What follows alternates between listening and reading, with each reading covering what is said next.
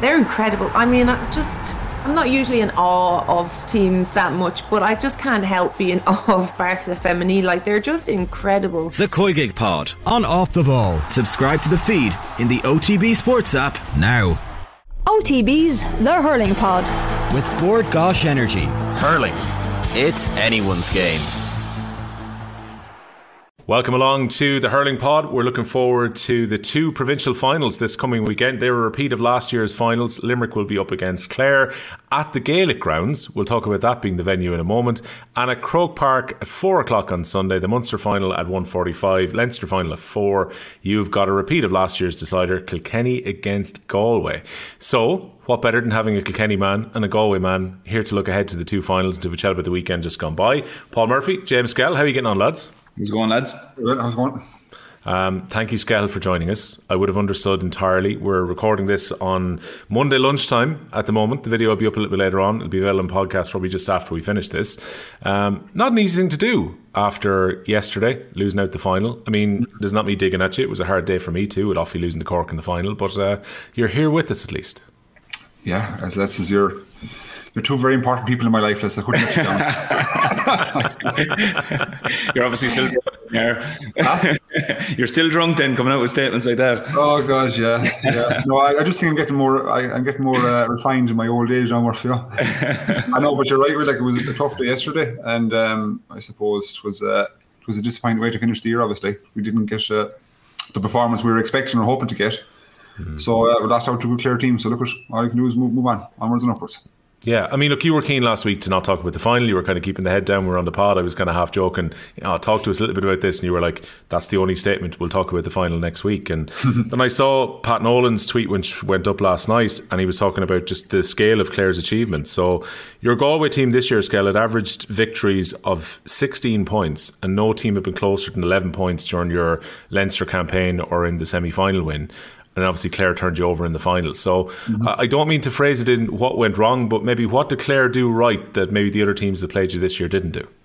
I think I think to be honest, like you can have all you know. You can you can prepare as much as you can. You can prepare with drills and analysis and you, you name it. You can do any amount of preparation, S&C, etc. But you can't be prepared for you know the final you know, whether it be pre-match nerves, whether it be you know anxiety, anticipation, etc.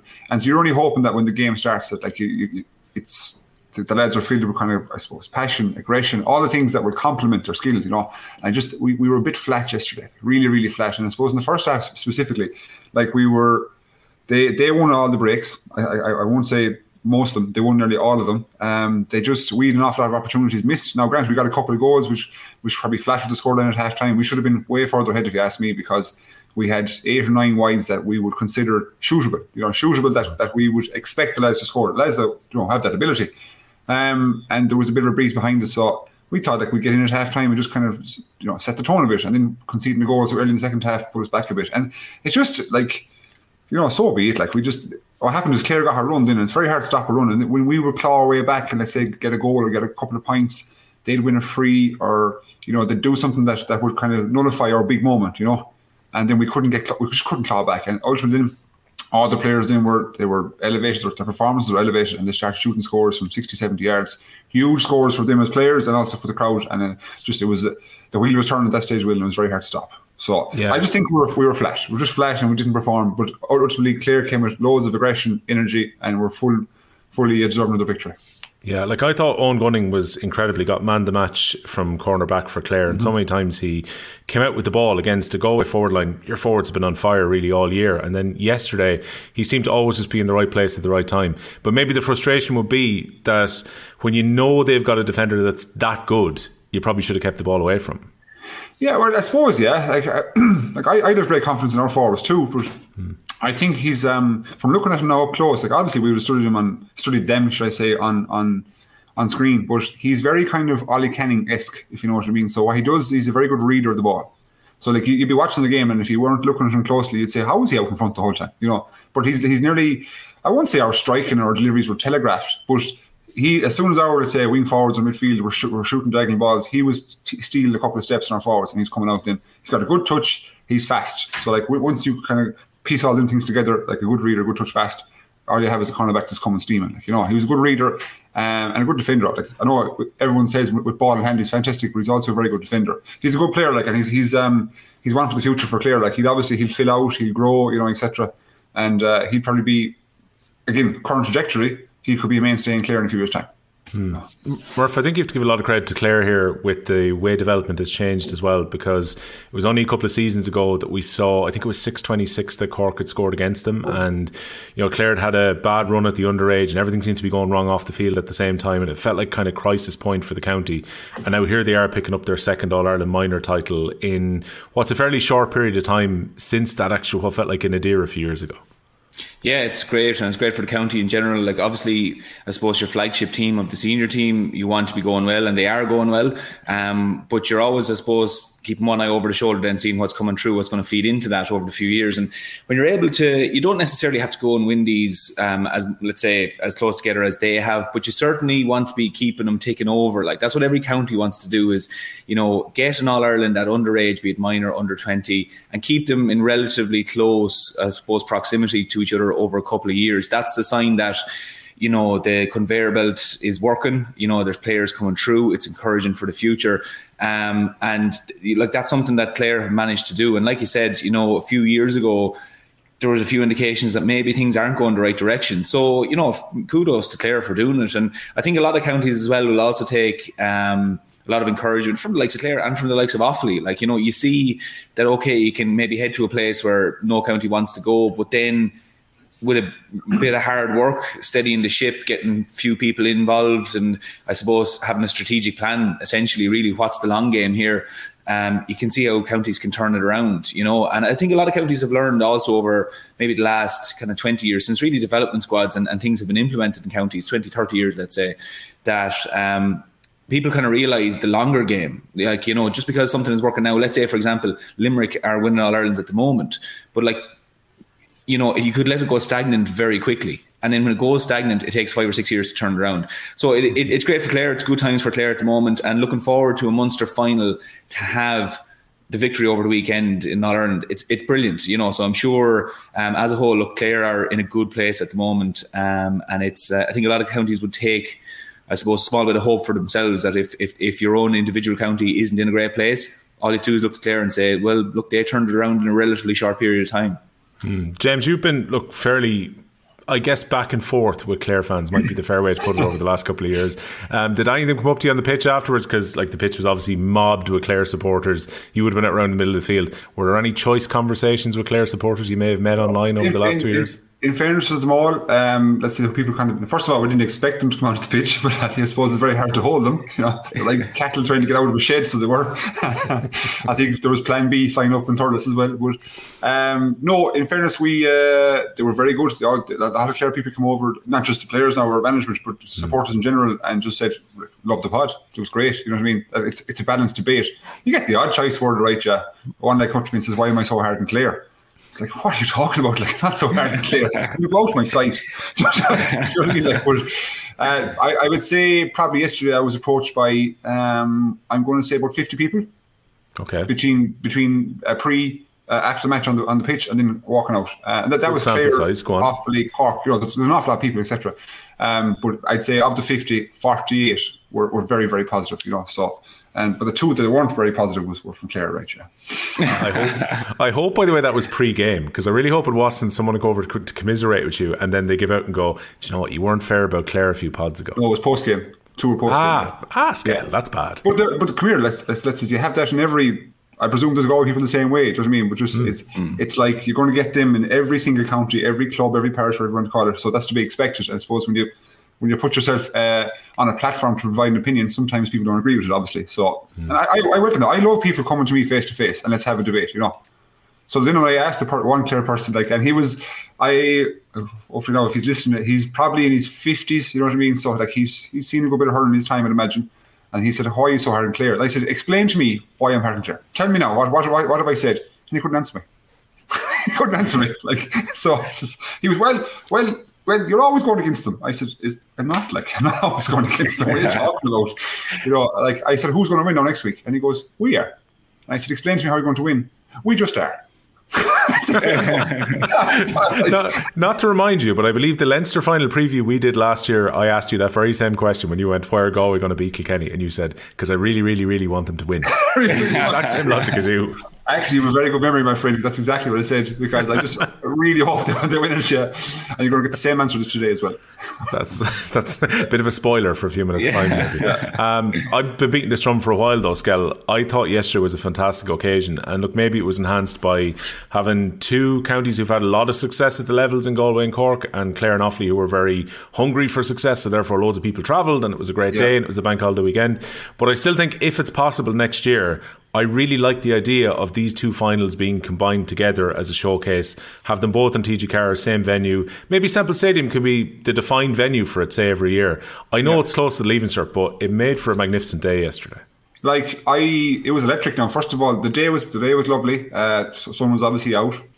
Um, there was a real buzz around Thurles. You know, there was obviously when you come into Thurles from the Galway side, like there's a big long straight coming in and there was cars parked like we were saying we were commenting like they were way out i mean like you, so you, you could expect there's going to be a big crowd and i actually commented and we went out to the pitch just for a walk around just to assess the ground and i said geez they're Offaly playing first I said because the place was was awash with Offaly. You know what I mean?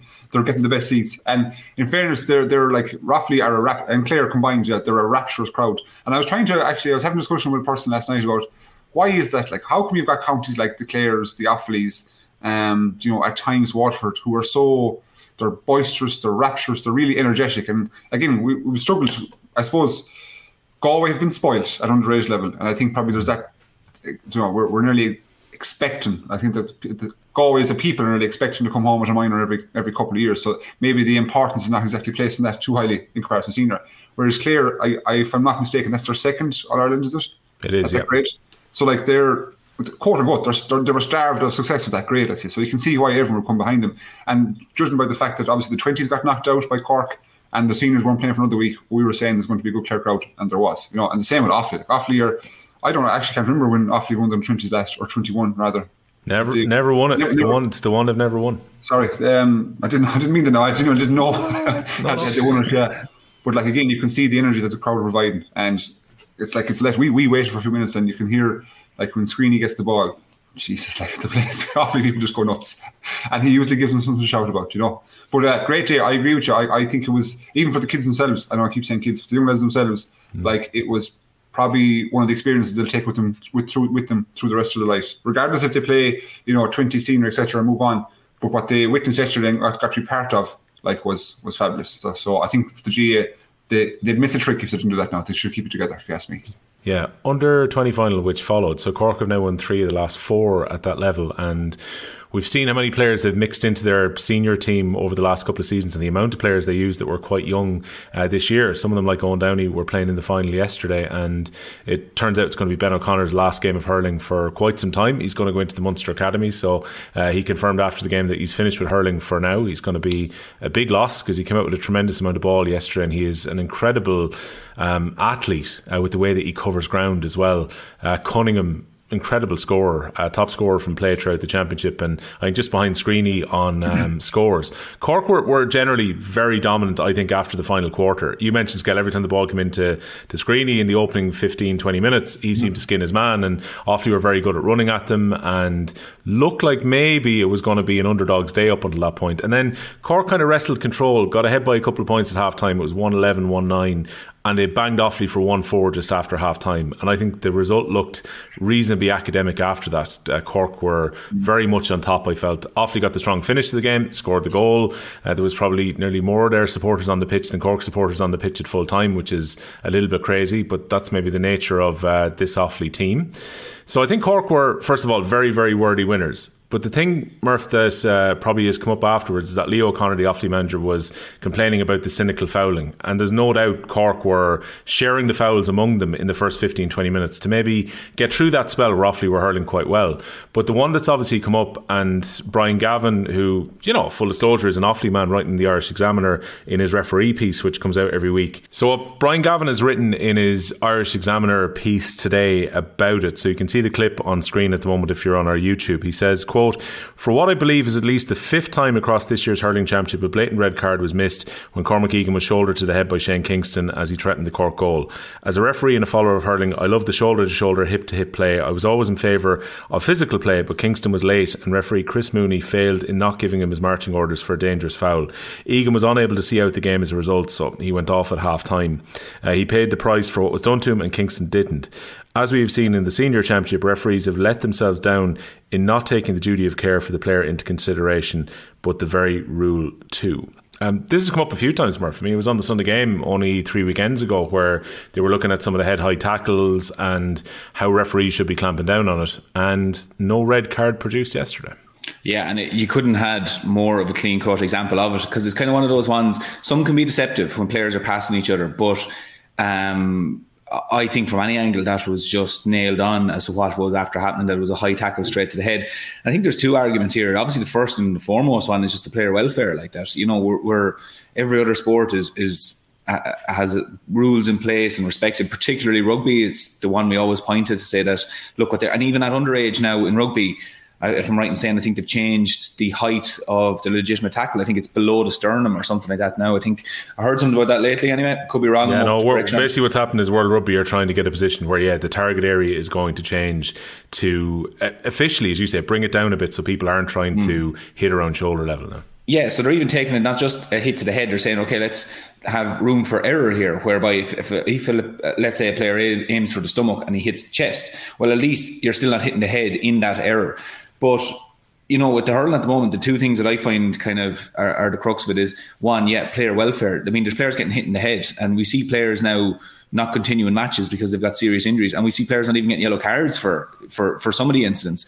Um, but the second one for me uh, is the frustration I think the players feel because we're going to see someone now, I think, before the end of the senior championship, getting a red card for a high tackle.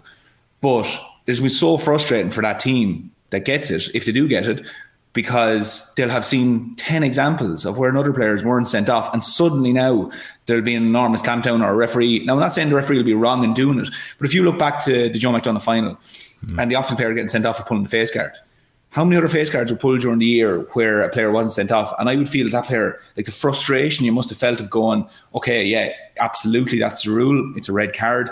But when it's not enforced really well, frustration creeps in in players then, and I just I would hate like for I think the rule you know should be enforced absolutely to protect players.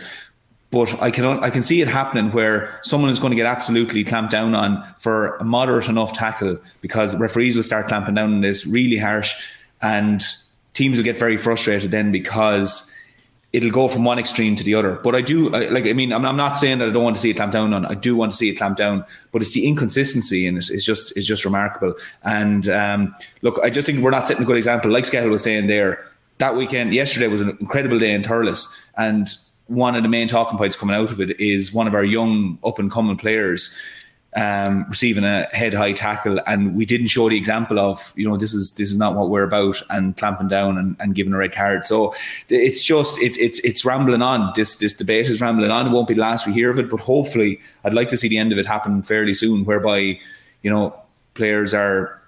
I suppose feeling the repercussions of a high tackle, and at least then we get it into the culture whereby it's it's just not acceptable anymore. Yeah, James, I think there's probably two sides to this. So on the one hand, I actually would agree with some of the Cork supporters who were saying afterwards that they actually liked that little bit of cynicism from their defenders, whereby they realised they had a bit of an issue, Screeney particularly running at them. And so if that means that the defender has to take a free to make sure that he doesn't get a run in on goal, that's maybe that little bit of edge that Cork teams have been accused of in recent years of not having, that they were almost too nice. And in this case, it was a final. They realised they were in a sticky patch within the final. They were able to ride it out. And if it meant they gave away a few frees and that the opposition got frustrated, so be it. And if it meant going up and getting physical in lads' face, that's kind of part of the game. On the other hand, on the of care side, What's your take on the fact that the referees didn't produce a red card there? I think Cork would have went on and won anyway. I think that's how dominant they were after the first uh, quarter. That even a man short they would have won, but it could potentially have had a big impact on the game if a red card had been brandished along with the penalty there. Yeah, I think no doubt. Straight away, if you're a man down, especially a defender as prominent as the fullback, you're saying to yourself there'll be a bit, of a, shift, you could say, in, in the Cork um, team. But I would look at that now and I was saying to myself, like, did the ref, did he actually converse with everyone? Did he take every available option or resource open to him? Like, did he, did he, and I, I don't know, right? Was he mic'd up to the, the linesman, which he generally is? Did he ask them? Did he go to the umpires? I'd be very disappointed in the umpires, I have to say this, because that's. But he, he spoke to his umpires, so they obviously yeah, had I saw, input. I saw yeah. that, which I, why is, that's exactly why I'm disappointed because, like, is that, is that, is that incident 10 yards away from the goals? Is it less? It's, it's inside the It's penalty less. box. obviously. Yeah, yeah, it's just outside the five box, six yeah. yards. So like it's as, it's as clear and concise a case as you can possibly develop, right? And it's there. And like obviously, Screeney got hit as well. I think the clip is obviously dominated by Cormac. He can get his hit, but when Screen lays the ball, he gets hit also. And I'd be disappointed that as, as a collective, call it uh, uh, an official collective, that they didn't send him off. You know. But again, like when we talk about defenses and big defenses, like good good defensive teams, like you know, there's that element of and I use the word now in the best possible manner, nastiness about them. You know, there's cynicism is the word you'd use, Will, right? But there's a mm. bit of a bit of bite about them, a bit of boundness, right? If you if you like, okay. And if you've got players who are as important to the opposition's cause, like Adam Screeney, you're going to have to get in his face. You have to. You can't. You can't allow him to freedom of the park because he'll damage it. We've obviously seen he'll shoot from anywhere, and he'll score it. You know, so like I, I like that about Cork that they, they got physical because they were big boys. At Cork, there was, I thought there was a vast difference now in the physical development. Obviously, because the age. Don't get me wrong. Of Cork, Offaly. And I just think they used it an awful lot yesterday. They used it both in defence and attack. They got an awful lot of frees by running through Offaly lads that just couldn't couldn't stop them yet. You know. Um, so I think Cork are on a they're on a great track. As you were saying there, will the three out of the four All Irelands. Yeah, it's like it's a kind of an unending production line now at the moment, and a good few of them are going through to the senior panel as well. You know, sometimes this doesn't happen. Sometimes you win and you only get one off the team. But a nice few of those lads over the last three years who've actually got a bit of senior experience now. Yeah, and there's more to come. Like I suppose the last one that I can think of was you remember the Limerick three in a row back in 1921, late 1990s, early 2000s. Yeah, mm. they didn't get enough. They didn't get the success that, that that didn't translate into senior level. You know, so like you'd be, from a Cork perspective, you'd be hoping for them that they take those four teams and they put them in senior level and try try establish a you know a good base of player for 10 years in seniors because I think with the way they're going now and the positivity surrounding the county, although they're all the champs, don't get me wrong, especially I'm talking about youth, like they're they could be a dominant force, you know, if they because the players the the players how do I say this now? Sometimes you look at underage teams, all the players look the same.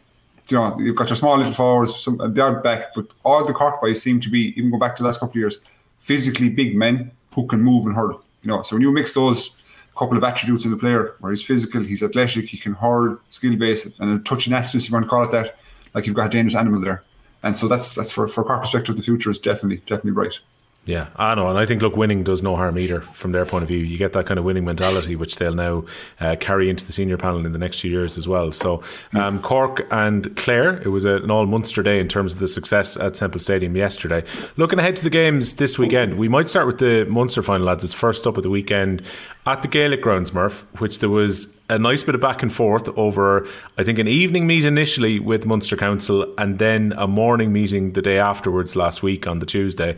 And eventually the decision was made that it was going to the Gaelic grounds. So Limerick were happy enough to go to Páirc Uí Chaoimh. Clare wanted the game to be in Semple Stadium. And in the end, it ends up being a home game for Limerick. I don't know. If you're a Clare player, would you be happy about this? I suppose, um, like, uh, yeah, I was thinking about it because I was, I was very surprised when I heard the Clare supporters really happy. Like, obviously, from um, a location point of view, like they're only down the road. Uh, for a lot of them, it was really convenient, absolutely. But that's not really the biggest um, biggest thing you're thinking about when you're you're trying to have your team in the best position they can to win the match. But having said that, that's where they bet them a few weeks ago. You know, um, I think it's I- I, think it's a big marker for Clare sitting down the stall, basically saying that it's kind of a, a, a mental battle there, where they're saying we'll, we'll come down and play in the Gaelic grounds. Like I know it's a convenience thing, but from the lim- from the Clare team point of view, from Brian Lohan's camp. I think they're looking at going, we'll go down and we fully believe that we can beat you. And it doesn't matter whether it's in the Gaelic grounds or whether it's in Thurles. Um, we'll go and we'll play in the Gaelic grounds. We'll have no excuses. And that's what we're, you know, we're going to win a Munster final in the Gaelic grounds. And I think for a mental preparation point of view, you know, when I first heard it, I was saying, well, why do they want to go there? Like, you know, but then afterwards I was saying, do you know what? It's nearly like, not to say it's a double bluff, but it's like Brian Lohan basically saying to lads, like, tuning their heads right in. We're going back down to the scene of the crime from a few weeks ago and we're going to do it twice. That's basically what we're going to do. We fully believe we can do it down there. It doesn't matter whether it's Ennis, or it's Thurles, or Gaelic Grounds. We're, we're going to go play them in their own home pitch and we're going to beat them. So I was kind of thinking, Jesus, maybe this he's playing chess. We're all playing checkers. maybe this is what it is. But look, I think it's a great venue for it. Brilliant venue for it. Like, um, and like, should we see the ticket sales? I mean, it's absolutely incredible. Like the Munster finals over the last few years, just the interest and you know the carnival atmosphere that it brings. Um, it's, it's, just going to be brilliant, and it, I, I, think it's great that we're not having a, a, fiasco that's dragging on either. Where it's uh, if it wasn't Páirc Uí Chaoimh and Clare weren't happy, we'd still be talking about it now, and it'd be dragging on, and it'd be probably casting a shadow over the situation. So it's brilliant that both sides are happy. We're going to the Gaelic grounds, fantastic venue, and now we can just talk about hurling and run into the final. What do you reckon, Skell? I, I understand what Murph is saying. I, I understand exactly where he's coming from in that kind of they're developing, a, a, I suppose, a siege mentality collectively as a group and as a, even as a, as a, as a public and Clare. Um, now, saying we're going back down to Limerick and we're going to take them on in their own backyard again, it's grand saying it. Doing it is way different. Doing it is a, is a different kettle of fish entirely.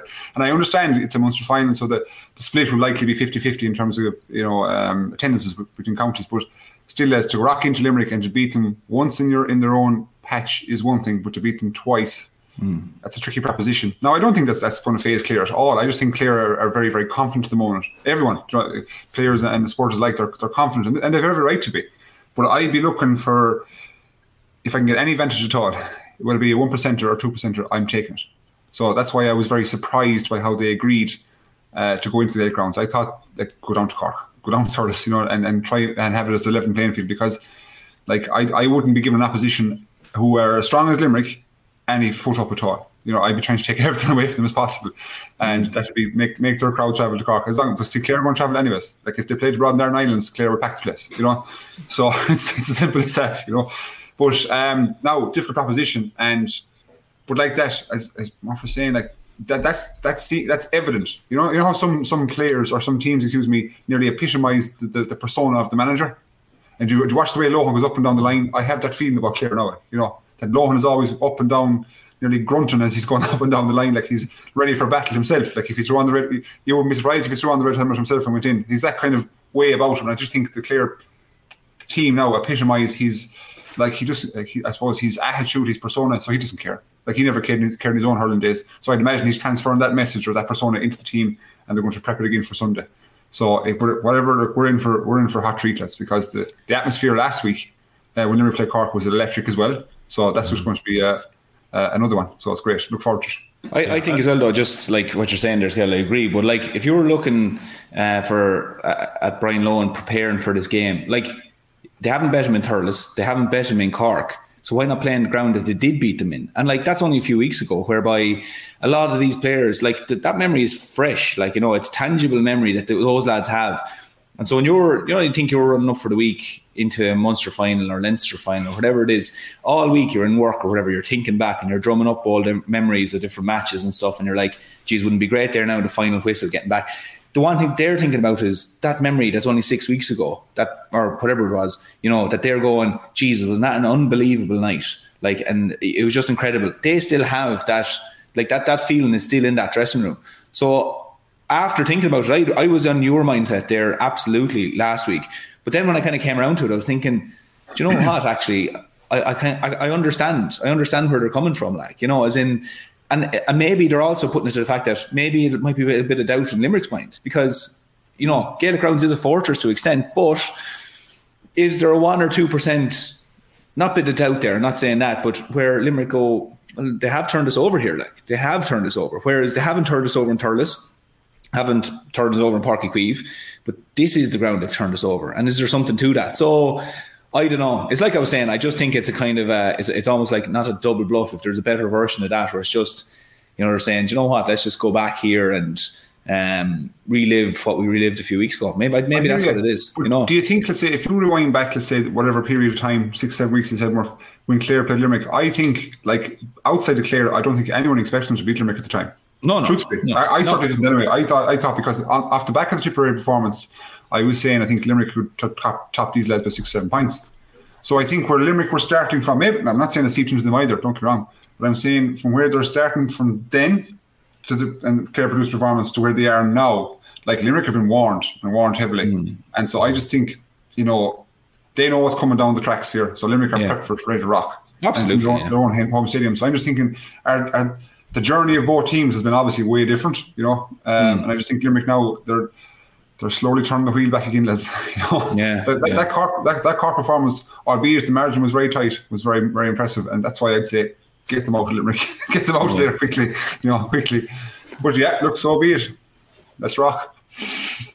Uh, more than 260,000 tickets were sold across the Munster Championship round robin. I don't think the Munster Championship's ever been hotter than it is right now. And Ticketmaster went down for a lot of people. I think there were lots of frustrated people when the tickets went on sale for the Munster final. They were in the queue and couldn't get them, or they were sitting in a shop and the shop was trying to connect to the system and the tickets were all gone. Such was the speed they went with that lunchtime last week. So um, it is the hottest ticket in town this weekend. And Murph, we were just saying earlier, and this isn't to make a, I'm not trying to do a direct hurling versus football comparison here, but even watching the Sunday game last night, I was very struck at when you look at the multiple games where there were very small attendance at the weekend. And look, I accept entirely that it's a bank holiday weekend, so there are plenty of people away.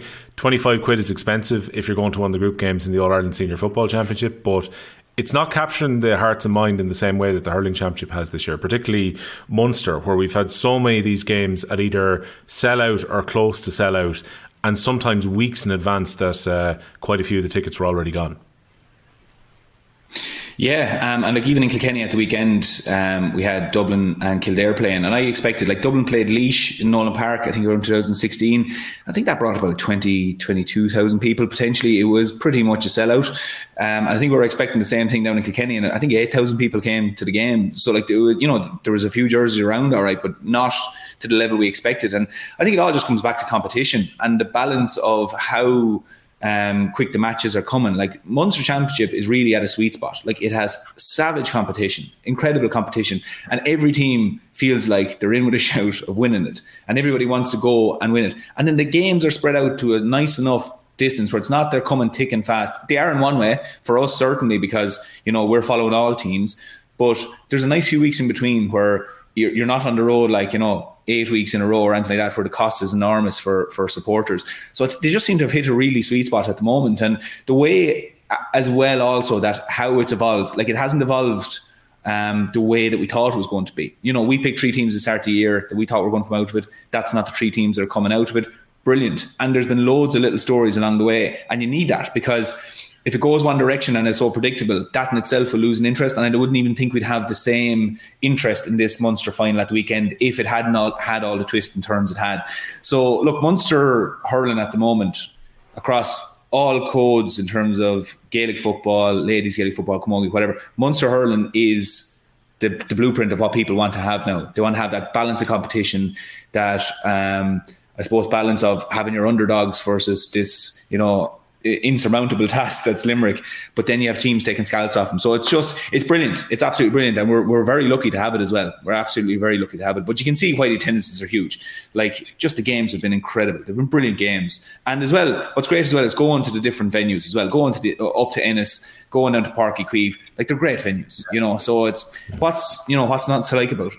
Yeah, I think that ruthless streak is important as well. I think that will eventually evolve into the football where you won't have a situation where two dozen games have to be played in order to just remove four teams from the championship. And you probably could have guessed the four teams in the football who were going to be eliminated from the group stage anyway. Um, supporters know that that element of danger isn't there. While if you were a Cork or Limerick fan last week, you knew how cutthroat it was, and you had to get a ticket to try and be there to watch the last game to be there. And even you talk about no dead rubbers. Tipperary would have thought they were playing a Waterford team who had nothing to play for. Tipperary lose out in the final day, and as it works out, miss out on the place in the Munster final. So mm. that kind of balance between competition drives that interest, I think, for people to go as well. Um, this coming weekend, Skell, you know, Limerick have obviously had their issues with Clare as a matchup over the last couple of years, and you've already mentioned the, I guess, psychological motivation there that Clare will have gained from going to the Gaelic grounds and coming out with a win earlier this season as well. They'll point to last year the fact that they weren't beaten inside 70 minutes by Limerick either. Um, is this a case that Clare the best team right now in the country to take Limerick on? Yes, yeah, they are, um, and I think it'd be mad to say not because uh, the proof is in the pudding. Like say, if you were to apply just general logic to this, they've beaten Limerick, so they've beaten them already, and it wasn't too far ago, uh, too long ago, should I say? And they ran them extremely close last year. I think what happens sometimes is with Clare is we kind of get, um, I suppose, I won't, I won't use the word, just distracted by the way they performed against Kilkenny last year in the semi final.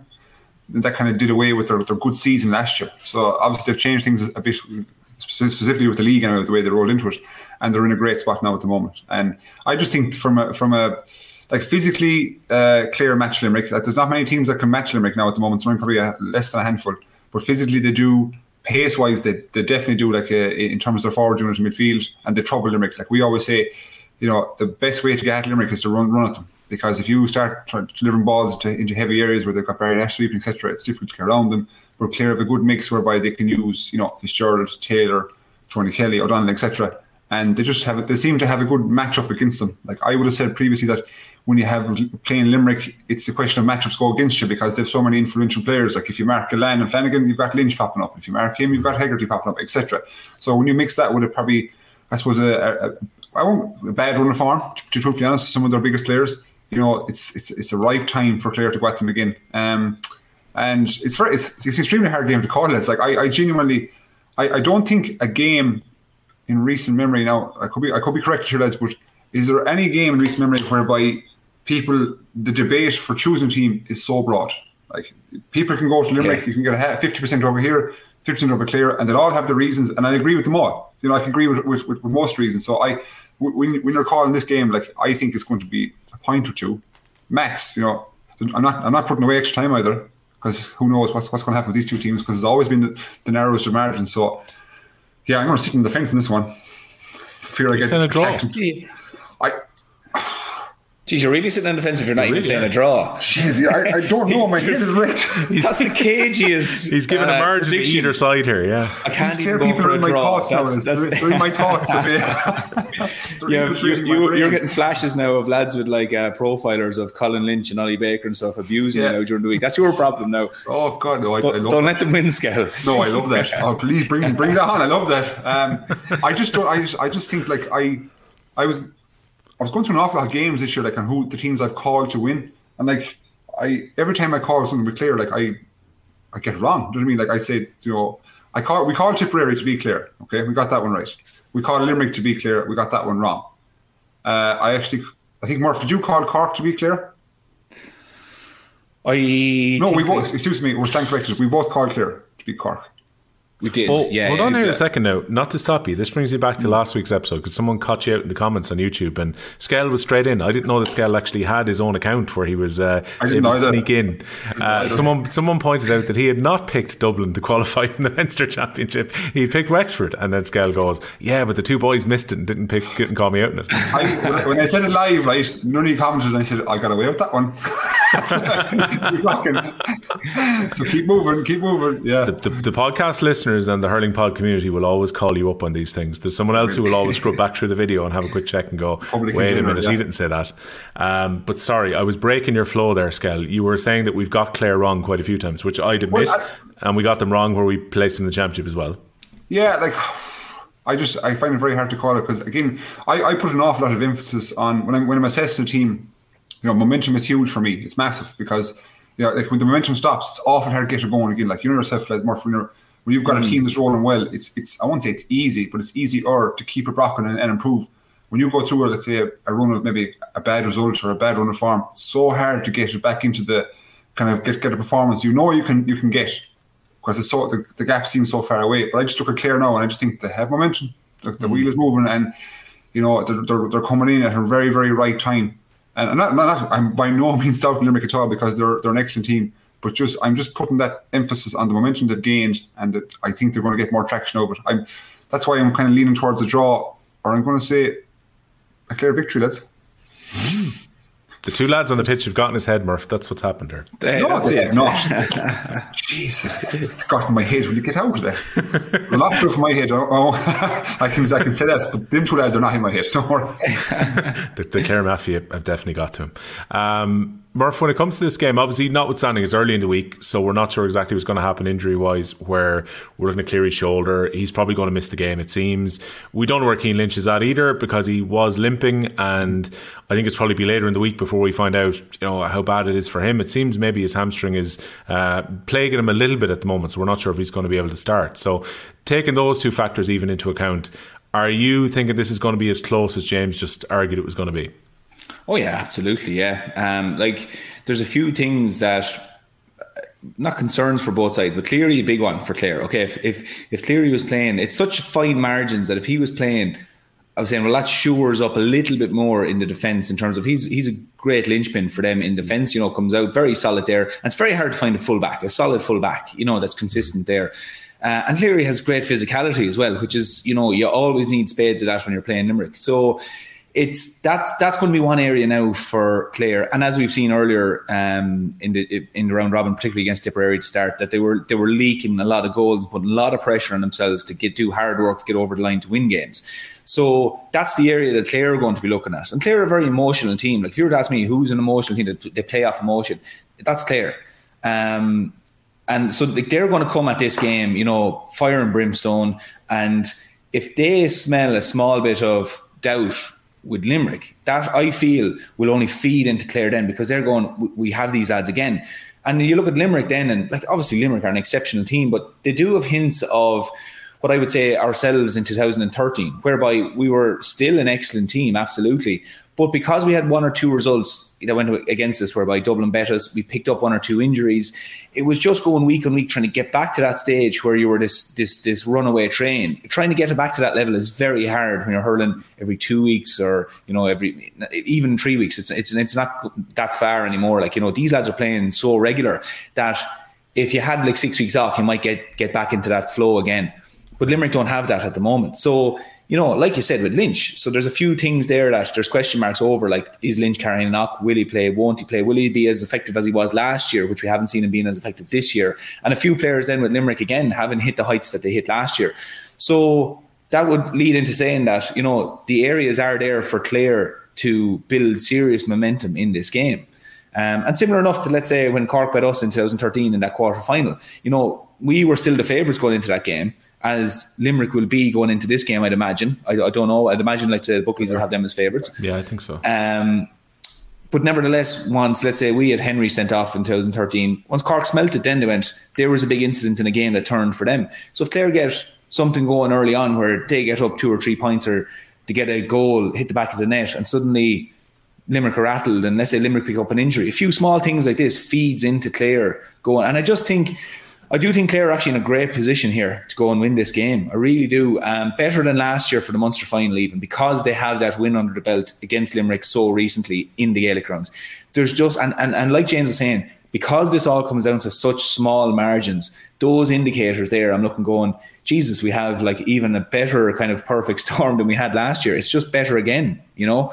So it, it, it is a very tough one to call. Um, like. Yeah, you don't want to call a draw. You just don't want to call it because that's it's nearly boring. But like you look like a legend if you do call a draw when it does happen. But like at the moment, I'm sitting here going like full respect to Limerick, but I'm kind of thinking li- the momentum could be with Clare here at the moment. But now I say that as well.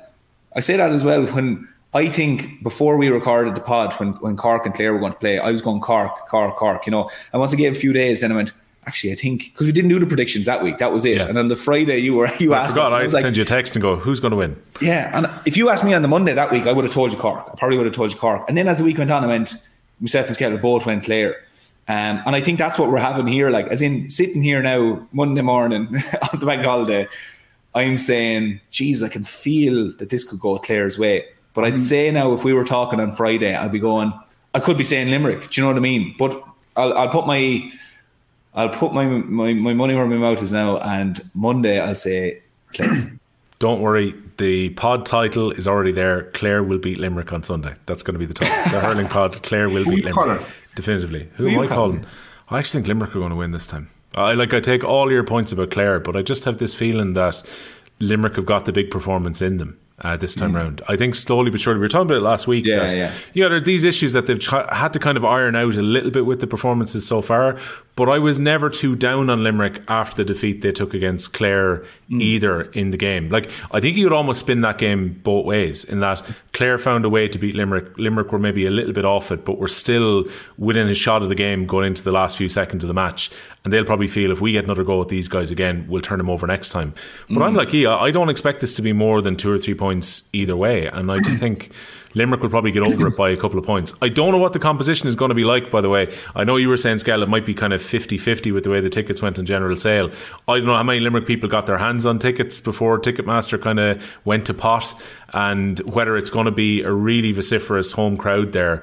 Um, but I think it's a big ask for Clare to go and play there. I think if it was me and I was Clare County Board, no way would I have agreed to go to the Gaelic grounds this. On principle, I would have said it has to be in a neutral venue. And look, I know nobody, I think, in either circumstance would have really wanted to have to slog all the way down to Uí Chaoimh, but I still think even going to Uí Chaoimh would have been preferential to having to take on the All Ireland champions in their home ground. So I think that's a little bit of a tipping point towards Limerick as well.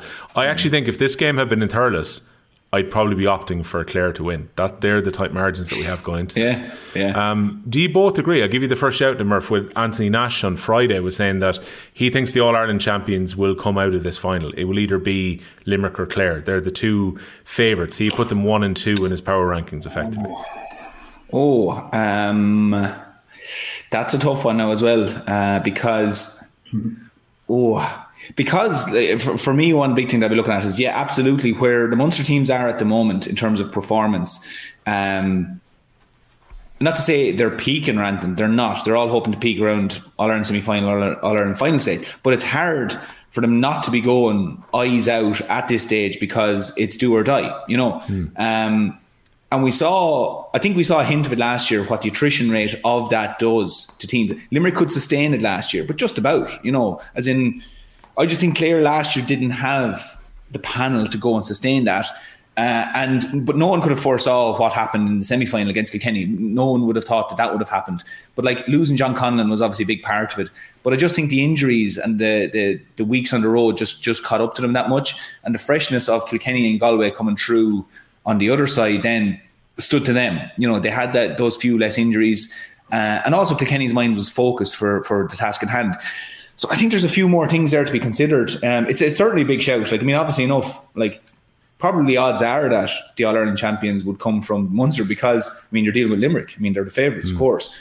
But if Clare turn Clare turn Limerick over, I mean that's a that's a phenomenal team, and like Kilkenny or Galway or whoever we're going to be facing going forward, you know.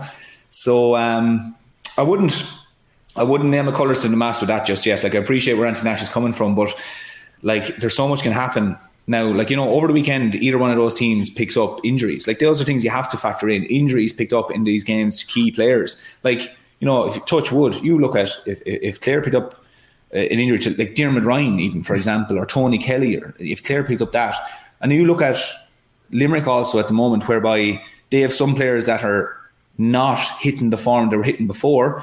If you saw the likes of Tom Morrissey or whoever picking up a big injury there, Diarmuid Byrnes, that's a huge loss at this stage because it all comes back to what you were saying, Will, is those fine margins. Like it's so fine at the moment yeah. that no team can afford big injuries. Whereas you look at Kilkenny and Galway will come through a match at the weekend and they're at, they're fresher at the moment than the Munster teams because they haven't had those week on week, you know, real cut and trust trust matches.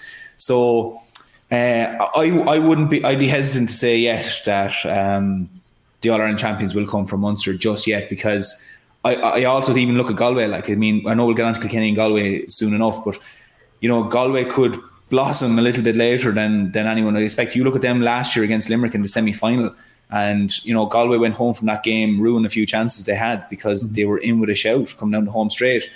Galway didn't perform well in the Leinster final last year, so there's lots of things there. Like they're coming in rightly under the radar. Um, and it probably suits them as well that everybody is looking at Munster. It suits Kilkenny and Galway that everybody is talking about Munster, Munster, Munster. It's perfectly fine with, with, with both of those teams. So, I, I, like I said, I appreciate where Anthony Nash is coming from, but I wouldn't be able to say that just yet. That oh yeah, absolutely, that Kilkenny and Galway aren't firing enough to go and win All Ireland. Yeah, I just have the paths written here, Skell, before I ask you how it goes from here, because um, I had it in my head, but now I wrote it down this morning just to have it. So the Premier quarterfinals are on this Saturday, June the 17th. So Carlow, the Joe McDonagh champions, will be at home against Dublin, and Tipperary go to Offaly. So then the way the quarterfinals break down from there, the losers of Galway and Kilkenny seven days later will play Offaly or Tipperary and the losers of Clare and Limerick will play Carlow or Dublin. And then there's the bit of a break until the semi finals on July the 8th, where you've got Clare or Limerick against quarter final winners. And then obviously the provincial finalists will go directly through to those semis. So um, there's a long way to go yet, but that's the path to get yourself into the last four at this stage, is how the teams will have to come through it. So do you think as well, Skell, that it's going to be a Clare or Limerick winner this year, or do you think it'll come outside of that? I think on current current the, the, the, the, operative word here is current, and current form is you'd have to say yes, one of the two. Hmm. Um, but I, I again I, I side with Murph on this because like again logic and evidence last year we saw what happened, and that's that's, that's to say it'll repeat itself. However, like Munster is a very very tough championship to come through, and I'm not just counting Tipperary either. Lads. Like, just, just that was the only thing I, I only noticed. I didn't even say Tipperary. Yeah, Do you know. From Munster from Munster perspective, I know people will focus on the finals, you know, on, on, the, on the four teams in the finals, but I'm looking at Munster or Tipperary as well. Excuse me and saying, "She's the dim lads." Can you imagine what training was like over the last ten days, or sorry, eight days in, in Tipperary after the performance against Waterford and Newcastle? Can you imagine, yeah, yeah. like what what what the, what the choice words they would have had for each other? You know, so I'd say they're going to come out rocking again at, uh, next weekend. Weekend after. They've been a bit unlucky with the injuries, though, Skell. Again, Gearóid O'Connor looks like he's now going to miss the rest of the year, but maybe that pays itself back if Jason Forde is back at the end of the. Mm-hmm he should be back, I think, based on it was four weeks, I think, initially, and we're on to week three of those four. So in theory, maybe Forde could even be on the bench for the Offaly game in a week's yeah, time, and then like, he works his way back in. They lose Gearóid O'Connor, but there's a lad there on the bench called Seamus Kennedy. Yeah. Fire him in. You know what I mean? I think he's capable of a point or two. So like and he can take a, he can take a few frees. Um so I, I can't call it at the moment. I just think it's too early. Like it's the only time to call the championship is when it's, before the championship even starts or the final. I just I can't call it the middle because so much can happen. And I and Murph, like we've we've been part of teams whereby you lose a player or you have a bad performance or something goes something goes arseways against you, you know what I mean? Whether it be on the pitch or off the pitch. And it, it just it could just derail your whole year. So it's very, very hard for us to say with certainty, any degree of certainty at all, that it'll be Limerick or Clare. I think there's a huge chance, and if, if you were putting money on it at the minute, they'd, they'd be the lowest odds, those two teams. But right now, I will reserve my, th- my thoughts and say no, it won't. Not, not yet. Not yet. I, can't, I can't comment. No, I'm trying. I'm trying. I'm trying to get myself here in my head. uh, I've, I've, got, I've, got, two people here. I've got the devil and I've got the angel in my head. And say, yeah, like, no, no, it's not. I just, I, yeah, Galway's chances. I, I do think genuinely Galway have a lesser chance than Limerick at the moment. At the moment, right? But that's not to say that give it a few weeks, as we said, and get the the wheel rolling again for them, those two teams who who come into the heat of the championship. Um, things could change. So look, I'll I'll leave it there for the moment. Right. I'm not, I'm not really, well, I'm not really deciding a lot today, am I? I'm, I'm kind of very. Oh, for a man who oh. fires from the hip, yeah. in general in life. yeah, in life, yeah. He's become remarkably, remarkably diplomatic, yes. Yeah. Um, the saga continues with Kilkenny and Galway then on Sunday afternoon, 4 o'clock at Croke Park. So you've played in a few of these finals, but 2010, 12, 15, 16, 18, 20, 21, 22, and 23. So it's been a very regular meeting. Those eight games we've had so far, Six of them have been won by Kilkenny, Murph. Is it going to be seven out of nine at the end of the weekend? I believe so, yeah. I know Skell was going to say you have to say that, but um, no, like there, there, wasn't a lot learned from the game in Nowlan Park. Um, be, being truthful, like I mean, I know it was a draw and all that, but um, not uh, both sides didn't go out intentionally not to show their hand, but I just think inadvertently they didn't show their hand either way. And if you look at last year, then in the in the Leinster final, like I said, like Galway weren't happy and wouldn't be happy with how they performed. They went out with one game plan, and when the game plan didn't work, they didn't really change it up. Like the halfback sat off Kilkenny that day.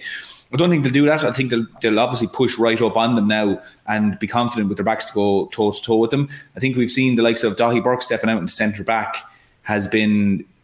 It, it, it's, it's actually funny enough for a lad who's a fullback. It actually provides a bit more for Galway going forward. Funnily enough, because he's such a steady lad to win the ball. He uses it so well, and you see him coming up, sure, scoring a goal last weekend, and he's popped up with points as well. Like I mean, um, he's provided that bit of kind of impetus for them at centre back and drives them forward. And like we said last week, grabs the game by the scruff of the neck. So they have a bit of an injection there that they didn't have last year. You know, that's, that's from the football Murphy. Joe, he plays midfield for Cardiff. Yeah. Yeah, uh, huge football team. He's always gone up and down. Up yeah, I'd say that that's what you're what you're saying. It's uh, it's added a dimension to Galway's game that he can drive up the field and get back because he's a machine too.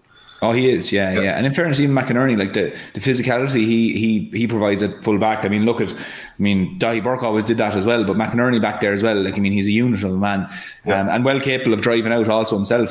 But I mean, Kilkenny, look, I'd be really happy where Kilkenny's panel is at at the moment. Um, they seem to be they've blooded so many players and lots of players have put their hand up. I find it very hard to pick Kilkenny 15 now for this weekend um, because I do believe that because Kilkenny have, have tried so many players Derek Lyng will be will kind of have seen. Look, we've tried a few things. Like Park Welch has been cornerback, he's been wing back. We have Paddy Deegan at wing forward now. We played the All Ireland final at wing back last year. We have Mikey Carey coming back into the equation, who was was excellent last year for Kilkenny. There's a variety of things there. With Billy Drennan hurling great again this year. Okay, wasn't flying at the last day or anything, but you know a lot of players have put their hand up. That I think Kenny. Now, granted, there's a few injuries I think Derek will have a fair idea of where he wants to get his matchups. Maybe he wants to draw a few lads out of position, the likes Pádraig Mannion and a few of these. So that's where the battle is going to be won and lost. But I think Kenny have the tools to go and do that. Now, the few injuries there from the last day, that's where I'd have concern, you know, Mossy, Mikey Butler, and Adrian Mullen. What is the situation? If those boys are injured, like that's a serious platform for Galway. Those are those are three really good players for Kilkenny to be missing. So um, Kilkenny have had Galway's number over the last few years. You know, with the current crop of players, Kilkenny, I feel like there was a there was a period there, like with Skehill and the boys, where you know they bet us in Leinster finals and that, and you know the wheel turned a small bit. But I think it's kind of gone back the other direction now, and. Um, I, I just I feel like Kilkenny have enough for Galway at the moment. Galway just haven't shown a huge amount yet to think that okay, this is seriously dangerous threat now for Kilkenny. Uh, the one thing that Kilkenny will look to do though is that goal threat. They've been leaking a few goals, the back line, and it's just been making hard work for them going forward. Very similar for Clare. You know, when you're leaking those kind of easy enough goals, um, you can make your peace with a with a savage goal going in that a team opened you up and you know fair play, but.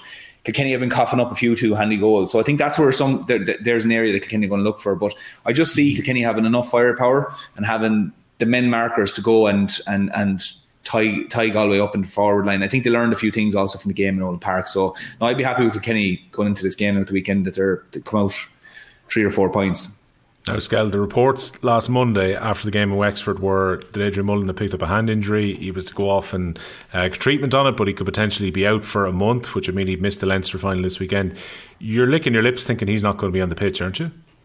Um, yeah, from a goal perspective, obviously, we I, would like every King player to be available, and if, if you're if you're good enough to take them down, you know, there's, there's much more merit in a victory in that. But if he's injured, he's injured. Like I, I think from our perspective, also, is uh, in the Leinster final last year. Like he, I think he did he score five points from play last year in the Leinster final. Mm. He did, yeah. yeah. So like he caused an awful lot of issues. Like I think Mannion as well down Mannion side, doesn't he? You know, he's picked on the on the, the wing forward side, but he came out to midfield a lot a lot from distance. Like so, that's kind of a theme of concern for me. Is that if you look at the Kilkenny game um, specifically in the second half, actually, Murph, let's say when when Kilkenny opened up a bit of a gap, like our half back line, we're just we're, we're, trying to play what's the word I'd use zona. We're trying to play zone, you know, mm. and sitting off the Kilkenny forwards and allowing them to shoot. And I think of all teams, like you don't you don't let you don't let Kilkenny shoot. You don't let like some Mullen get the ball out there or TJ or whoever whoever finds themselves in that area because they have the players to, to, to hurt you. And then when Galway were going poor against Dublin last week, it was the same kind of situation where our halfbacks were sitting off and Dublin boys were picking up um, the ball in midfield because we were just completely outnumbered.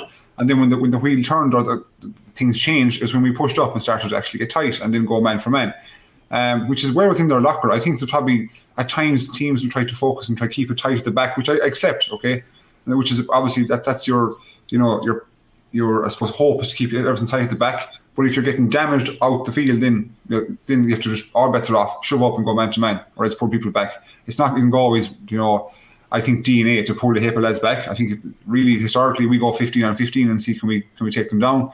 Um, but like it's it's I, I, I had concern from the Keene game with the way we played for a period.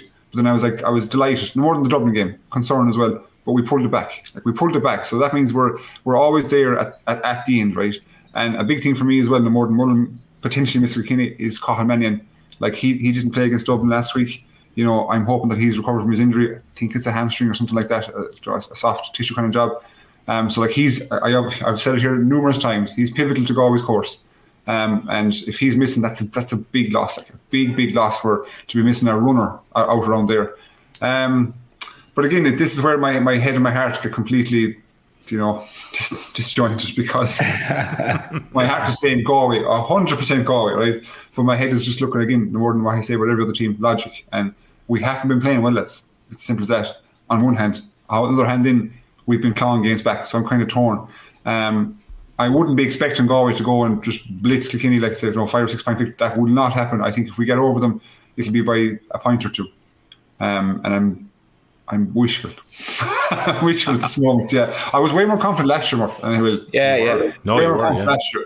I was like, yeah, we're going to win this, you know, because obviously we played really well in Pearse Stadium mm. against Kilkenny, and we shut down some big players. And I was saying, yeah, they can do it again. They've, they provided the evidence. Whereas I'm looking at evidence now and I'm saying, we're not, we're we're kind of stuttering a bit, like you know. Yeah. We're- We kind of have the choke on. We're not. We're not fully. Oh, we haven't opened up the engine just yet. So Yeah. I'm. Ho- I'm hoping that we, you know, like we're saying about Munster versus Leinster, that this is kind of just it's a progress thing, and that next thing come Sunday they'll open up, right? Which I it was, was well within their locker, should I say? So Mm. yeah, fing, fingers crossed. Well, Murph, one of the reasons that Galway didn't beat Kilkenny last year was because of their shooting, and we spoke about that a lot. It was way down into the kind of low forties for uh, shooting return, and they were taking shots from Yeah. positions where they wouldn't like to take them. And maybe we didn't give enough credit to 48%. Kilkenny last year. That Kilkenny were doing a good job of not letting them around the scoring zone, so they're having to shoot from bad positions.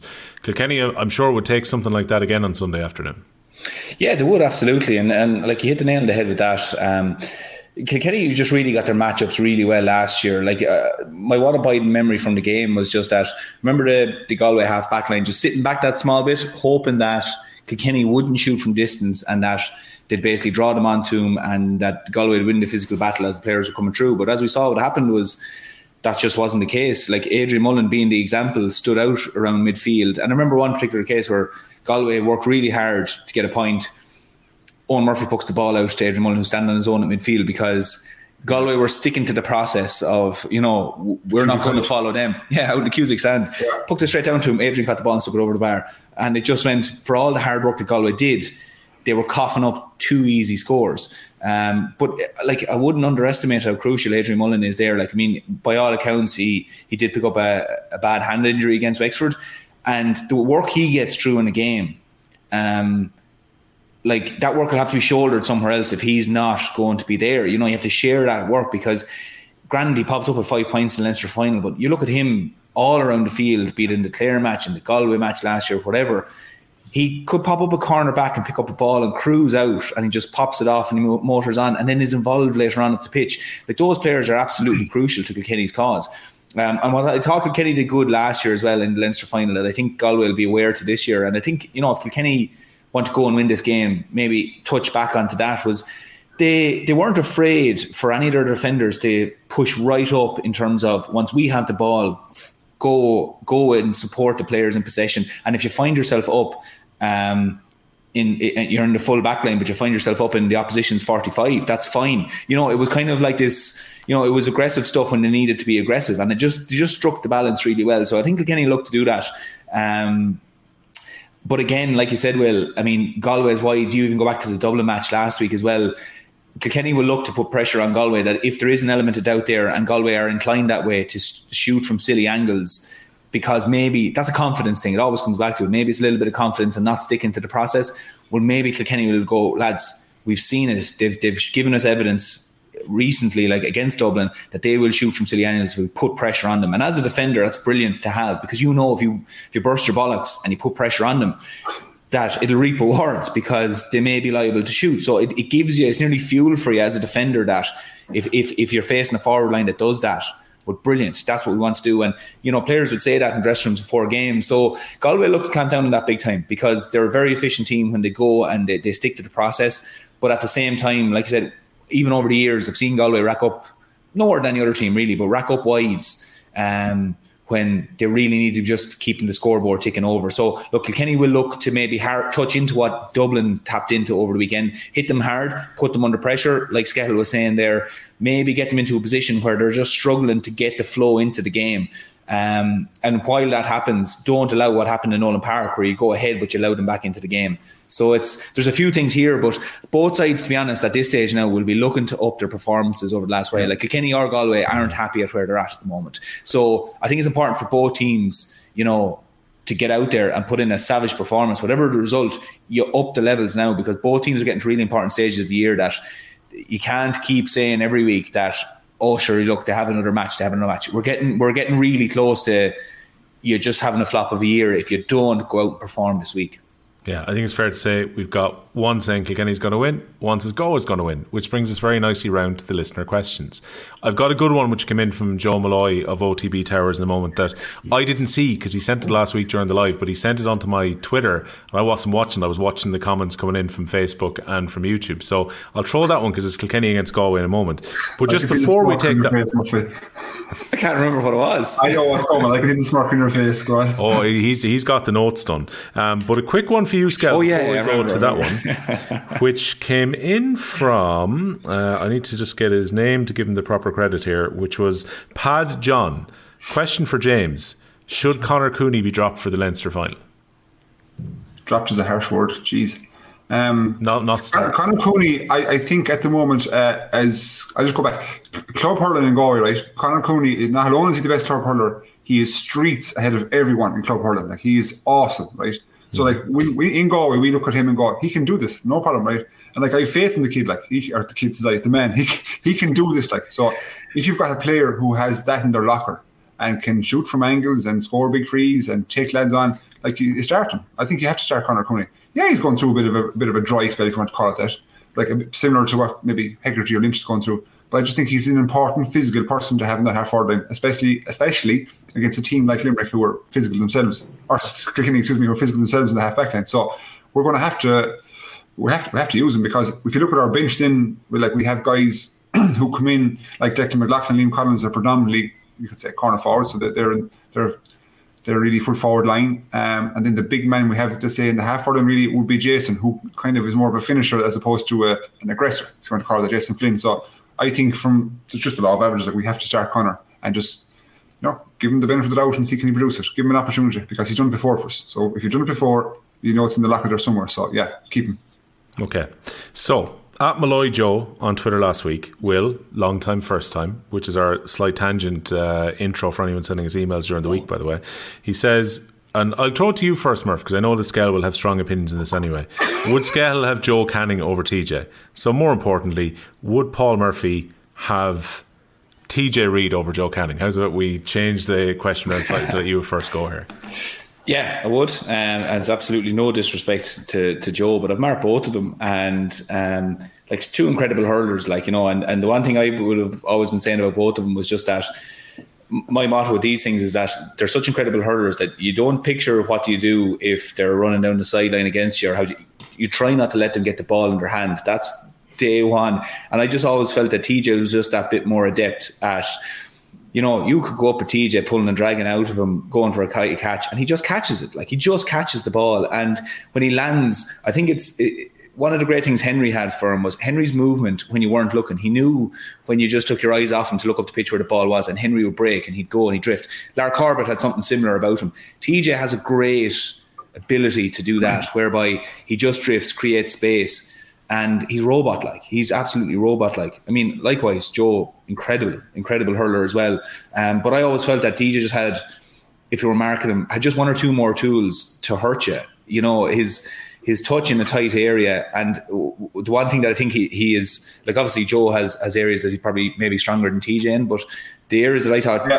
TJ is incredible at is his sidestep. Like TJ had a thing where he's standing in front of you, and because you know he's so dangerous like the two boys play the game very differently as well. You know, they're not the same type of player. But TJ plays it differently. Like TJ nearly face you. He'd have a look around. And because he's such a dangerous forward, defenders give him a yard because you don't want to commit because he'll go around you. But TJ will just throw a shimmy and he could either pop it over the bar or throw a sidestep where you're gone and he's gone then. Whereas if you always look at Joe, quite often Joe was on the move taking the ball. He'd take the ball, he's on the move. And because he's deceptively fast, it was actually very hard to stay into Joe. And Joe had a great way also then of leaning into you as you were running. He'd lean in, either draw a free or absolutely shove you aside and then step away and score. So they played the game very differently. But I would just say, from a point of view of that, you, you could have played TJ corner forward or midfield nearly, whereas Joe was very much a half forward. That's what I always felt like a half forward, full forward. If you got stuck in the corner, I I prefer that as a defender. Um, but like to be honest now, this is like picking Messi Ronaldo stuff. Like obviously, you know, like you know, you're you're talking about two of the best hurlers of all time. But if I was picking a team and I could only pick one of them, I'd be picking TJ. See, once Joe Canning was confirmed for our upcoming roadshow, I was like, wait a minute now, he's going to have a go at Canning we can use this for material when Canning walks out on the stage. And well, what do you want me to say about Canning? yeah, ah, yeah, yeah. You've, you've, you've, kind of been reasonably positive about him there, where he couldn't be too offended that you were just edging towards TJ. So, Skell obviously has got the notebook out here because I can see writing going on in the background. So, what's, what, what's in the notes here, Skell? Well, before Skell starts, I'm, I'm, go, I'm going with the Clare supporters' point of view of saying he just is, all right? But you're going to hit me with the stats here now. You're going to be Rain Man here here now hitting me with stats. Well, do you know the two boys were 16 years of age? Go on. Go on. Okay. The first stat I'll give you, okay, boys, is that Canning has averaged 9.3 points per game, right? So he's obviously third of the list in the highest score, right? He's done it in 62 games. And who's ahead of him? Uh, give me a chance, right? Sorry, no, give me a chance, right? uh, TJ has averaged 7.7 points per game uh, in 79 games, right? So Joe has a better average, right? So just just put that one aside for the moment now, okay? So I've listed out a heap of items, and you're right, Murphy. It was like Messi versus Ronaldo. There's, there's, there's, there's pros and cons to every argument, and this one is very different because the two are top class, right? But I've listed out all different attributes or different elements of the game, and I've just ticked who who is you know whatever. So pace, right? Okay, Joe's quicker than TJ. Okay, so I'm using that. Yeah, he's, probably, yeah, yeah, yeah. No, no, yeah. no, I was just thinking. I, I was just thinking, Scale. All right, I'm getting flashbacks here of trying to catch up with both of them. All right.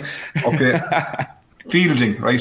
TJ's some fielder, probably the best fielder I've ever seen. Yeah. yeah. Across any game, whether it be a back or forward, he is just ridiculous. Like how he gets the ball. I still haven't studied him right to how he catches. I still can't understand how he gets his hand to the ball.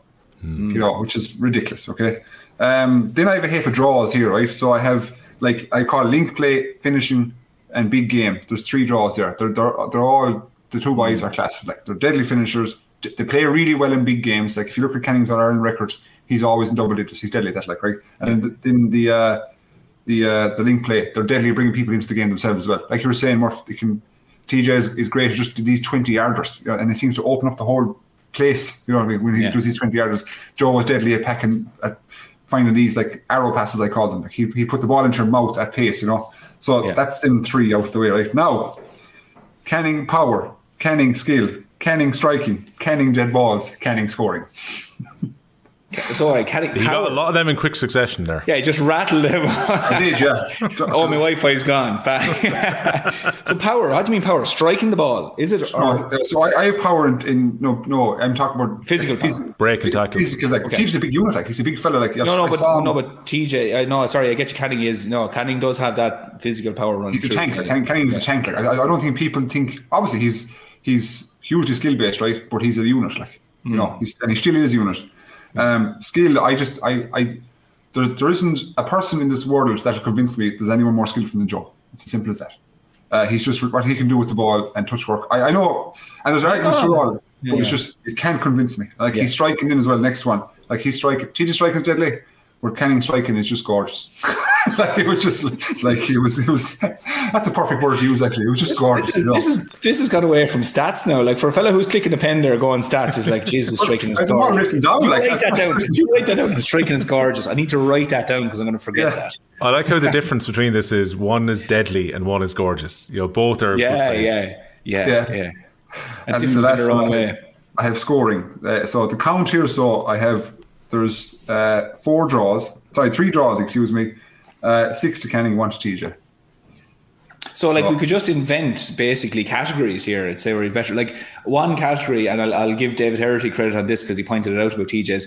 TJ is better at commentating on himself than Joe is. So, there's a category he's better. Did you ever hear this with TJ? No. So, like, TJ's, like, TJ's, he's hilarious.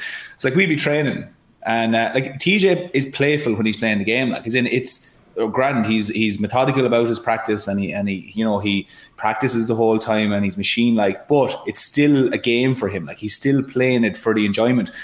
But Herity pointed this out. It was actually on off the ball a few years ago.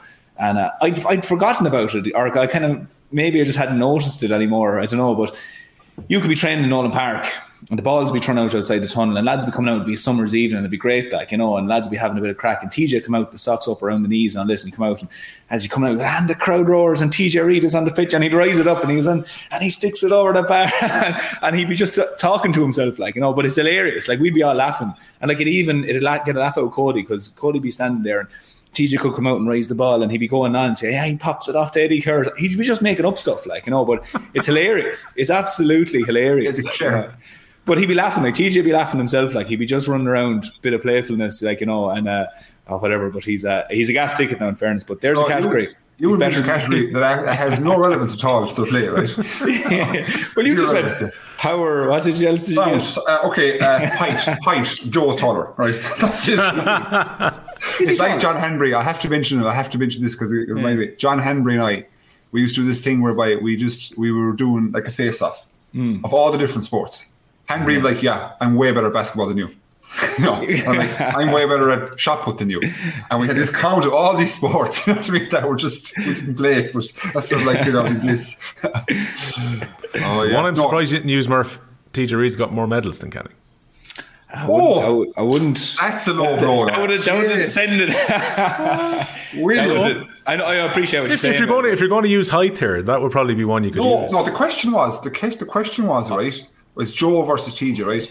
And mm. th- as an individual, okay. Yeah, And okay. the, medals is, is a team situation, okay. Kilkenny are better teams, so it's as simple as that. So that I always. I always find, being honest now, it, with any conversation like that, like the conversation turns into it, it, loses its point if you start throwing that out because it feels like that you're not strong enough to defend it on basic terms. Do you know what I mean? Like, Yeah, Will. If we're, Will. I'm not, I'm not attacking Skelly. You need to calm down. I'm attacking Will. I'm red in the I'm face explaining my point of view. Like, in, if I was like you were saying, Skelly, now if you were talking to someone there after the game in Thurles yesterday, and you were like happy to have the argument or the conversation, I feel if it shuts down the conversation straight away, if you start just you know, oh, who is a better cornerback? Like if you were saying. Jackie or Ollie Canning. Like let's say, for example, lads would say these things and you and there's great arguments for both of them, both brilliant in their own way. But if you came out and you were like, "Oh, Jackie has name," it," and it, it turns a sour note nearly into the conversation, and it nearly defeats a whole proper conversation, as if you're saying that a medal on the table is, you know, if you don't have it, because then you're like you know, like say Ken McGrath and these lads. Like, I mean, greatest some of the greatest players ever played the game. Like, you- I think the enjoyment goes out of it. If you're talking about, it's a great conversation to have TJ or or, or, or Canning or whoever, but um, sometimes when you like when you throw it down to those things, it nearly kills the thing dead. So uh, no, I'd be hesitant to say to say something like that. In fairness, so what, what you're saying, Murph, is like Joe was better than TJ. never once rewind the tape. You'll never find it. And I know we'll be sitting in the Bord Gáis Theatre and um, something a snippet will be turned on me. But uh, I'm TJ's camp. TJ's camp here. Don't worry, it's clipped already. So uh, I'm going to do. Hang on, hang on, William. You're not getting Go away on, to Scott, TJ. go on. Go on. Is this going to be like a Homer Simpson type thing where I need a clock in the background to show that it's the, the clips aren't being jumping back and forth? Remember that snippet of the snip a sentence together where you're just going to snip a sentence where it sounds like I'm saying Joe's better than TJ. Who's better? I'm asking you, Will. Who's better? Yeah, I. I think I could be clipped on this because I remember we talked about this, not necessarily as a direct comparison, but back in 2019, we did kind of a decade of sport thing on Off the Ball. And Tommy Walsh and Nick English wrote me, we were kind of chatting through and we picked a 15 of the last decade and so on. And the three of us kind of agreed that probably over the course of that decade, you could argue that TJ Reid was the best hurler in the country. But we also all agreed at the same time, and I don't mean this as a cop out, that Canning was probably the best hurler of his generation, if that makes sense. As in, TJ's body of work from 2010 to 2019 was just incredible. Uh, what he did for both club and county. And TJ's like right up there with Canning. I think this is a proper, you could debate this in a million different ways. But I still, for me, I think Canning was the most talented player of his generation. If we look even over the last, I don't know, 20 years, I think you can make the argument that Canning's the best hurler we've seen in that time. Yeah, I, I also think that TJ has kind of, and it's only in recent times you could say that like he didn't get the credit he deserved because I won't say he's the shadow of Henry, but you know what I mean. Like it was a, it was a big pair of boots to fill now when, when Shefflin left away. But I actually genuinely believe that I think TJ has passed out Shefflin. You know, I know Shefflin. That's people say again that again that's a huge call. Like I mean, again, I think Yeah. Shefflin is right up there with Canning as well. You're talking about Definitely. Mount Rushmore of modern hurling here. Yeah, but I, I, I would think that if I'm going uh, assessing who's the best hurler, let's say I'm having TJ head of Shefflin at the moment. Like what he's done is has been ridiculous. And in fairness to TJ, I, I think again I don't think this whatever way I say this sounds going to sound bad. Shefflin had a great complementing cast, a super super complementing cast, and I don't think TJ had it. Obviously had because not enough medals in recent times for Kinney for their liking. I don't think he's had the complementing cast, you know. So that the, the, the victories that say that Shefflin had had um, was was brought together by Eddie Brennan, by Chad, by all these different lads, where Lord Larkin, etc. Whereas TJ has had to do an awful lot of the body of work himself, which it seems that way. But like still, like Kilkenny should have class players, but like I just think like he's been awesome. Do you know what I mean? So I think he's just got ahead of Shefflin. And there's people now like historians and they'll say, "Shut up!" Like, do you know what I mean? Because Shefflin is Historians. but, two, but two, two two different type of players. You know what I mean? Yeah. Like, like today's game is fast and power. I think TJ has has transferred through uh, types of generational play. Do you know what I mean? So like when he first hmm. came on board, and so was Joe. Let's say in in 08 or nine, there was a type of play, and then it went into the mid 2000s. You know what I mean? And he's Yeah. he's been he's been able to be to be equally effective through them all. Yeah. So hmm. so I just think he's got up there. By the way, the other reason I use modern hurling on this one is if anyone wants to make the argument, like none of the three of us have seen other than maybe 20 seconds of archive footage of the Rackards and the rings and even like I've only ever seen very limited footage of Eddie Keher say like players who were considered the best ever in their time. I can't make that definition. It'd be like someone saying like was Di Stefano or Pele better than Messi or Maradona when you just haven't seen as much of them? So Yeah. obviously all the contemporary reports were that these guys were the absolute best of their time but you just don't know. And yeah, I think those three are right up there, and that's why this debate's kind of fun, and that's why this debate will probably even Yeah. be more enhanced when there's points in hand when it's taking place at some point. What, what what year do you start assessing? So like, do you do you go back as far as you know age? You know, When do you start looking at? For me, I, I go to like 95, 96. Yeah, around about that for me as well. Like we're all right. around the same age. I think we're all Yeah. watching hurling since the mid '90s, basically, Yeah. uh, like religiously, say. Yeah. Yeah. and anything else you've seen on GA gold. And even Yeah. like from talking to lads that before that kind of period in the mid 90s and even in the mid 90s, there weren't that many games that were televised either. Like that's one of the things about both Canning and TJ. I think it's this when Canning retired as well, is that I've never known someone who's been under so much scrutiny because there's far more games on TV now. Even like quite a few of his Portumna games when he was a teenager because it coincided with Portumna being the best club side in the country. And sure, look, TJ's been the linchpin of Ballyhale, been the best club side of all time. These guys are on performing under the microscope all the time. And we know if they ever have an off game, particularly in Canning's case, Gal, which I always thought was a little bit unfair, was that anytime it didn't work out for Galway, straight away the first piece of analysis would be how did Canning play? Mm. Yeah, like I, I, you know, I, I'm very public about this. In my opinion, is like that. Like we, we as group, and I'm including myself completely here, like that, that we just didn't support him enough at times. Like, of course, he has a bad day every now and then, right? But when we, like, every player has bad days. Like some more than others. But when we got beaten and he still played well, like he still took all the flack. You know what I mean? Which I thought was grossly unfair. However, the, tr- the trouble is, if you associate Anthony McGaughy in terms of victories, they'll always say that, uh, you know, oh, sorry, with defeats, excuse me, the reason we lost would say, some people would say, oh, he didn't do enough. Like, that's just bullshit. Like, do you know I mean? We as a team lost lost these games, so it was completely unfair. And I'd say he actually carried that. I've never discussed this with him before. I'd say he actually carried that to show that, that what's the word I'd use? That, that pressure, is that the right word? The burden the, of the, the, the weight, the burden, great word, the, the, the burden of let's say having to having a county on his back. You know what I mean? When, when really and truly the rest of us should have been carrying that burden equally. If you know what I mean? Yeah, yeah, you know, and look, it's a weird situation. Maybe we can get into the, this with him at the roadshow when it comes around. But he even said, like, you know, 10 years ago when he made comments about Shefflin, he really felt it was almost like he let the team down by putting this out as a narrative on the week of a game and creating stress around it. But that's kind of the power that Will, when. he was he was done there though. I, I, I would say this straight up. He was done. Like he was taken completely out of context. Not the whole clip was Hmm. was printed out, and you know that was unfair as well. The way that was that was kind of twisted to, to sound like he was coming at Shefflin. Hmm. That wasn't the case. If you read the, if you read the whole thing, like he was actually complimenting their their, their play, how you know they were. I won't call it cynicism, whatever you want to call it, but how they Yeah. they went about their business. So. Um, Was that actually two commented, Murph? Was that was that commented in your dressing room? No. In? Which? Was, which- was, was it was it one about was it wasn't the one about JJ? No, that was before 2012. Remember that was a comment that was that Joe said that JJ said something that Henry put the ball over the bar. Remember the drawn game 2012? That's it. Were, oh, that's the one. Yeah, that is the That's one. it, Yeah. Uh, I, no, I think lads went to JJ's. Did you say like first of all, lads would think we were saying sure JJ didn't say that, like you know, and uh, we just didn't believe it. First of all, so I don't think it ever really came up. Like lads were like, Yeah. sure, that's we. I think if anything, initially when it came out, we thought that was potentially a bit of mind mm-hmm. games trying to be sent our direction because we were like, when you know a player, you go, sure, obviously you didn't say that, like you know, as in mm. standing beside Joe. That JJ said, "Oh Henry, why didn't you hang it up in the net?" Like you know, th- that wouldn't be JJ's style. Like you know, so um, Like yeah, so we, we kind of knew there was it was a, it was a thing in nothing. It didn't really come into our dressing room because just the, the type of person you knew you were dealing with like that. Just, yeah. That's, that's also, interesting though, because Joe sorry. thought in his own head that maybe that created motivation within the Kilkenny dressing room.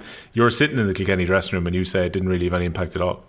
No, because very much our attitude at the time, like JJ in particular, because it was JJ that he was saying that said it.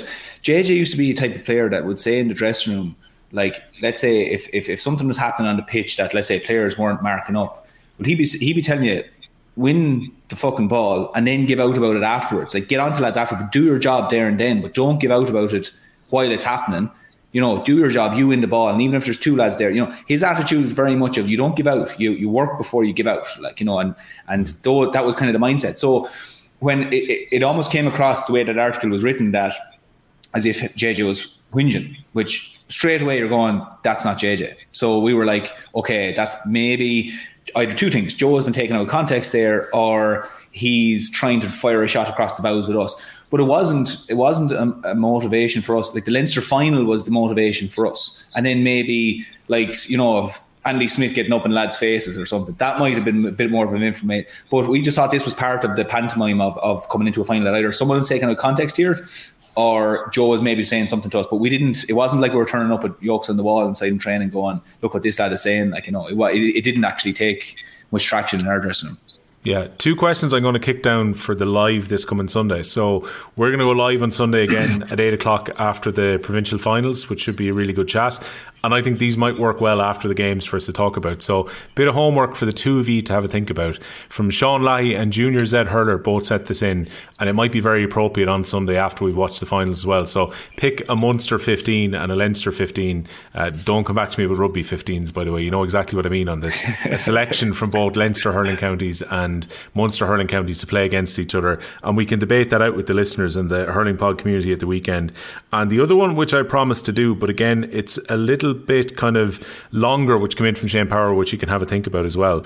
And the question was, Will, could you discuss the Waterford job again in the preview pod? If you're on about looking for an in-house manager, should we be looking at someone like Sean Power, who won the All Ireland with the minors in 13 and 21s and 16? He would know the players inside out. Team were phenomenal to watch play, um, so much so with the freedom and the expression that they had in. So again, I think let's have a think about that, like what you do if you were appointing a Waterford manager, what you'd be looking for if that was to potentially happen. Uh, it looks at the moment as if Davy Fitz is going to be kept on for a second year. We were just kind of debating that out last week.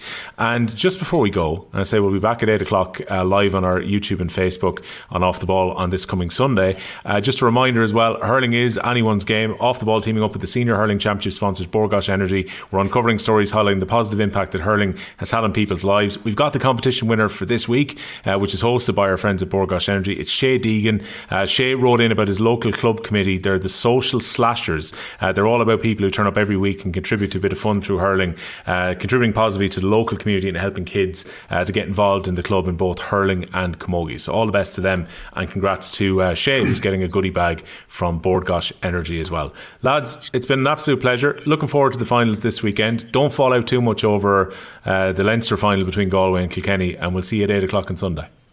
Sound lads. See you guys. OTB's The Hurling Pod. With Bord Gáis Energy. Hurling. It's anyone's game.